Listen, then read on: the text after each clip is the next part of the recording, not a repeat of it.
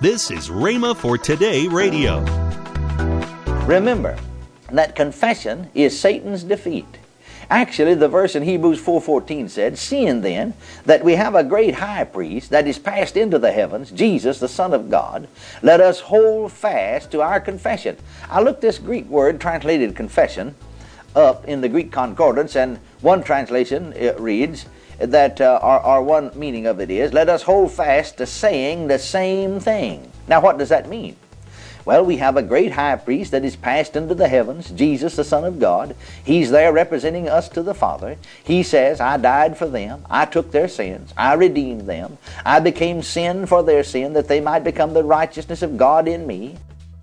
Welcome to Rhema for Today. Kenneth E. Hagin continues his teaching on right and wrong thinking. Find out more next on Rhema for Today Radio. Also, later in today's program, I'll tell you about this month's special radio offer. Right now, let's join Kenneth E. Hagin for today's message.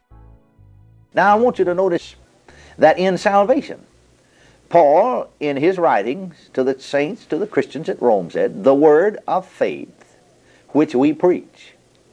Now, you see, uh, this cannot be seen in the Old Testament because those people did not have the experience that we have. They did not even see concerning what they had prophesied about. The Bible said they desired to look into them. Uh, we cannot see it in the four Gospels because what Jesus came to bring was not actually available then. He did forgive sins while he was on the earth, but we have more than forgiveness of sins. We are made new creatures. All that he promised, of course, when he was here on the earth, and all that the Old Testament prophets had prophesied about, did become available unto us after Jesus died, after he was raised from the dead, and ascended on high and sat down at the right hand of the Father. The new covenant, the New Testament, was not in force until the high priesthood of the new covenant, the New Testament, began to function. Jesus is the high priest of the New Testament. Now, it's difficult for people to see some things because they have thought, and you see, we're talking about right and wrong thinking, that these things were in force while Jesus was here on the earth. But they were not in force. For instance, Jesus had power to forgive sins, but as I said, we have more than just forgiveness of sins. People in the Old Testament had their sins forgiven, but we have more than just forgiveness of sins. We have become new creatures in Christ Jesus. We are born again. Now, if a person, after he's born again, if he does sin, then it said if they confess, if we confess our sins, he's faithful and just to forgive us. He is not born again again. Man cannot be born again but once. But he can forgive, be forgiven of his sins many times. Thank God for that. Now, here in Hebrews, you know, the, the Word of God said in the 10th chapter of Hebrews, 23rd verse, Let us hold fast the profession, the margin says, the confession of our faith without wavering, for he is faithful that promised. Now, here are two different verses in Hebrews that tell us to hold fast the confession of our faith. One of them is Hebrews 4.14, the other Hebrews 10.23 it is absolutely necessary that we hold fast to affirming what we believe. It is necessary for us to hold fast to a truth that we have embraced. Then again, we go back here to Romans, the 10th chapter, the 9th and 10th verses, that if thou shalt confess with thy mouth the Lord Jesus, and shalt believe in thine heart that God is raised from the dead, thou shalt be saved. For with the heart man believeth unto salvation. Now, uh, the, the uh, people these people, these very ones he's talking about, heard the word of God preached. It straightened out their thinking and showed them that they were lost, that they were sinners, that they could not save themselves, that they could not make themselves righteous, that they could not redeem themselves, but that God sent his Son to this world and condemned sin in the flesh. God made salvation available to us through Christ, for there is no other name under heaven given among men whereby we must be saved except the name of Jesus. So the sinner simply says to God, Dear God, I'm a sinner. I cannot save myself. I know according to your word that I cannot make myself righteous, but I thank you because you love me and sent the Lord Jesus to die for me. And through his righteousness, redemption is made available unto me. I believe that he died for my sins according to the scripture. I believe that he was raised from the dead and is my justification. I confess him now and take him as my Savior. I confess him as my Lord. Now, that is thinking in line with the Word and believing what the Bible says and confessing it creates a reality of salvation in the human spirit. I, I, was never satisfied the way some people deal with folks who come to be saved. I, I know a lot of times in, in praying and dealing with folks who come to be saved. We just sort of leave them in the dark, so to speak.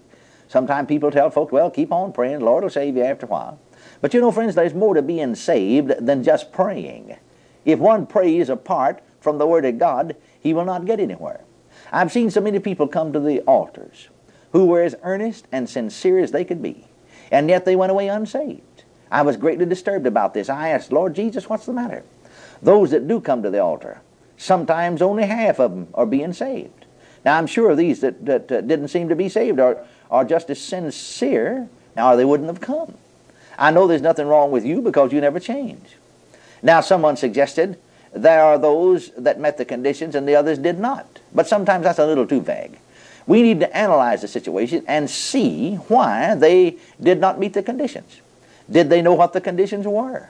Were they rightly instructed? And so, as I waited before the Lord, He showed me that many times we were not dealing right with the sinner. And then He told me how to deal with him.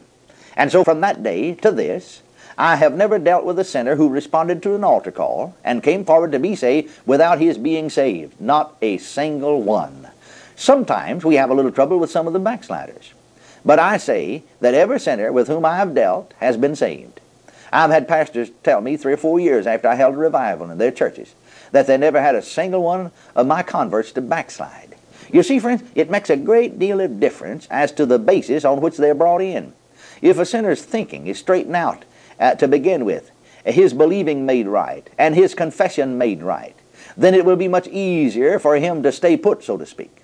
If he comes in on the wrong basis, then the devil takes advantage of what he doesn't know, and he becomes defeated and robbed of that which God has actually done for him. Of course, if he has been taught the Word, to hold fast to his confession of faith, naturally the devil will camouflage the situation, try to make him feel he's not saved. And because of little mistakes he makes, the devil will tell him, well, you're done for now. You might as well give up and quit. But you see, when he's been taught right, he'll hold fast to his confession that he is saved. When it comes to healing, the same thing's true. Remember that confession is Satan's defeat. Actually, the verse in Hebrews 4.14 said, Seeing then that we have a great high priest that is passed into the heavens, Jesus, the Son of God, let us hold fast to our confession. I looked this Greek word translated confession up in the Greek concordance, and one translation it reads that, uh, or, or one meaning of it is, let us hold fast to saying the same thing. Now, what does that mean?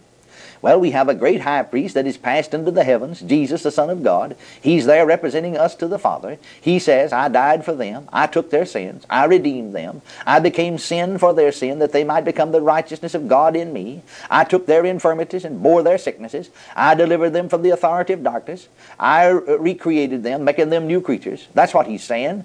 Uh, and so, uh, the Greek translation says, let us hold fast to saying the same thing. Now that's our confession.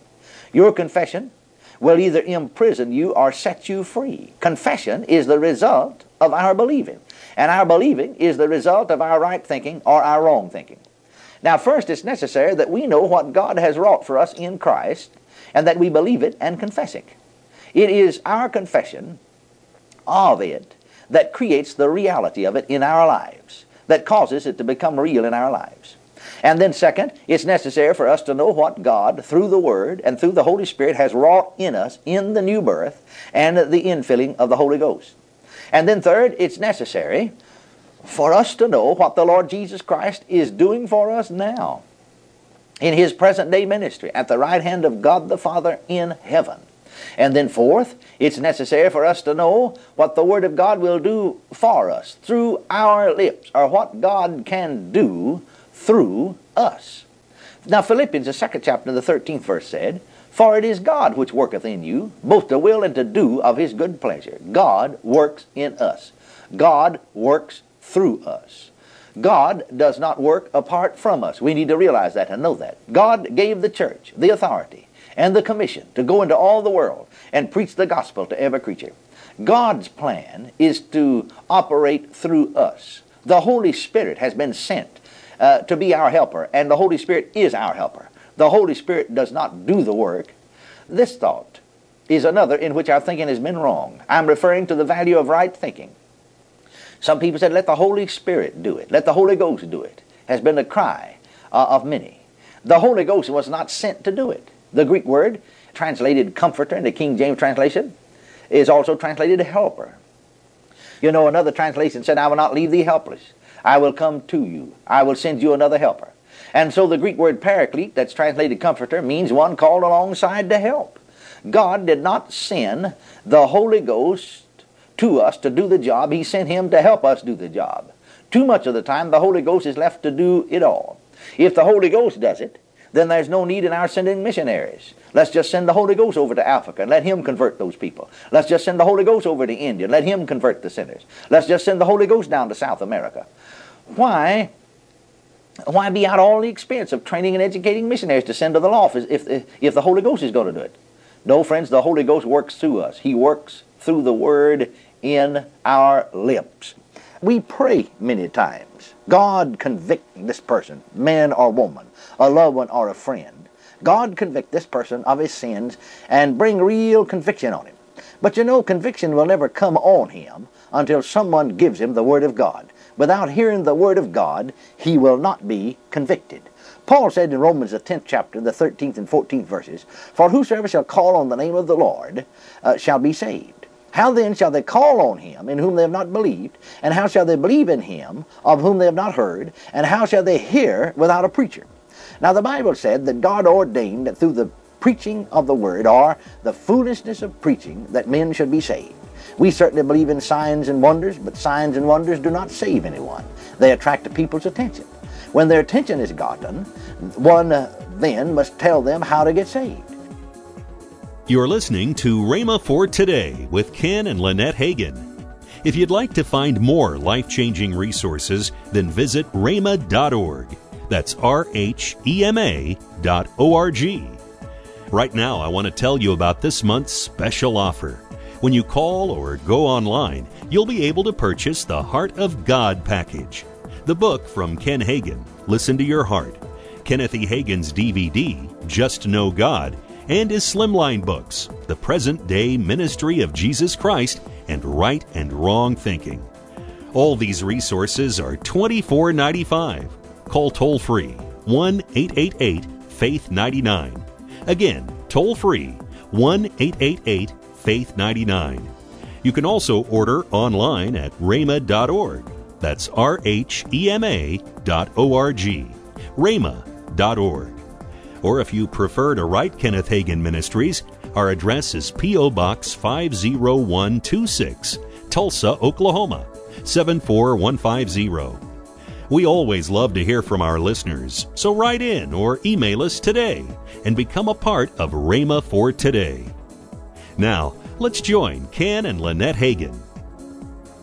Some people ask us, they say, well, how, did, how does your ministry keep running? How do you do it? It's through people that we call Word Partner Club yes, members. That's right. And what is a Word Partner Club? A Word Partner Club member is somebody that commits to pray for us. Yes. And to send in a monthly offering. Mm-hmm. And somebody said, Well, I don't have much. I'm going to tell you what, it, a little offering, a middle sized offering, a big offering, when they all come together, they amount to something. And when yes. everybody does what they can, I'm not asking you to do a sacrificial thing. I'm just asking you to do what you can as and become a Word Partner Club and each month send something in. And we, we will keep this program going all over the world. We travel all over the That's world right. and people come up to us and say thank you for your television broadcast. Because of that, I'm healed today. Yes. Or I'm born again today. And you know what? It all goes back to you That's Word right. Partner Club members. And I, I want to thank you for that. If you want to know about Word Partner Club, just go to rhema.org slash WPC. And as we close today, let me say thank you. Tomorrow, more from Kenneth E. Hagin on right and wrong thinking. That's next time on Rhema for Today with Ken and Lynette Hagin.